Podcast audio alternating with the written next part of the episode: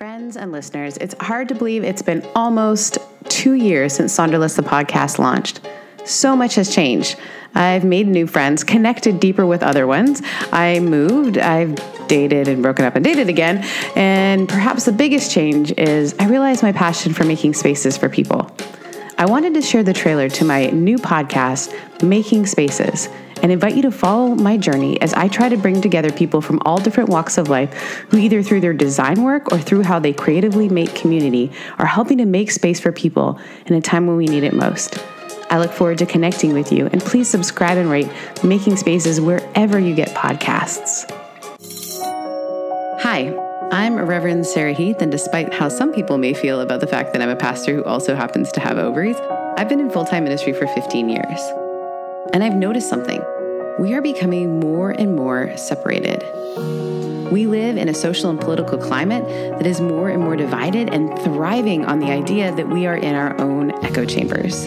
Add to that the social media algorithm that decides who our friends are going to be and what content we consume, and it's entirely possible for us to not have meaningful engagement with people who are different from us.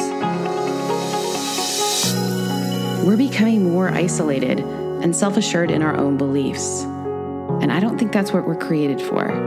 I think we're created for incredible moments of transformation and connection. And that's only possible through proximity and relationship.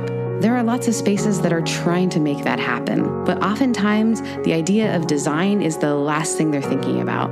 I have spent my entire career trying to create spaces where we can encounter people in meaningful ways. And what I've noticed is when I transform the exterior of the space, we can start working on the interior of the culture and the people who are there. But we have to start caring about what that space looks like. I like to imagine a world where church, the gathered body, whatever that may be, the once most segregated space in America could maybe become the most connected spaces where inclusion might actually be possible where inclusion isn't just a catchphrase or a tagline, but a way of life. I love to welcome people into proximity so the real work can begin. I hope to do that on this show. I'm going to bring my eclectic group of friends. We're talking racial reconciliation experts, inclusion experts, artists, musicians, designers, heck, even some of my drag queen friends, all along for the ride as we try to move from the DIY culture where we're just doing it alone to the DIT where we do it together. So if you're wondering what the vibe is going to be like, imagine Queer Eye meets Marie Kondo meets the Vicar of Dibley.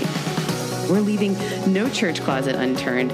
We are going to make it a space where restoring, renewing, and reconciling a way of life. So join me, because when we make space, nothing short of miracles are possible.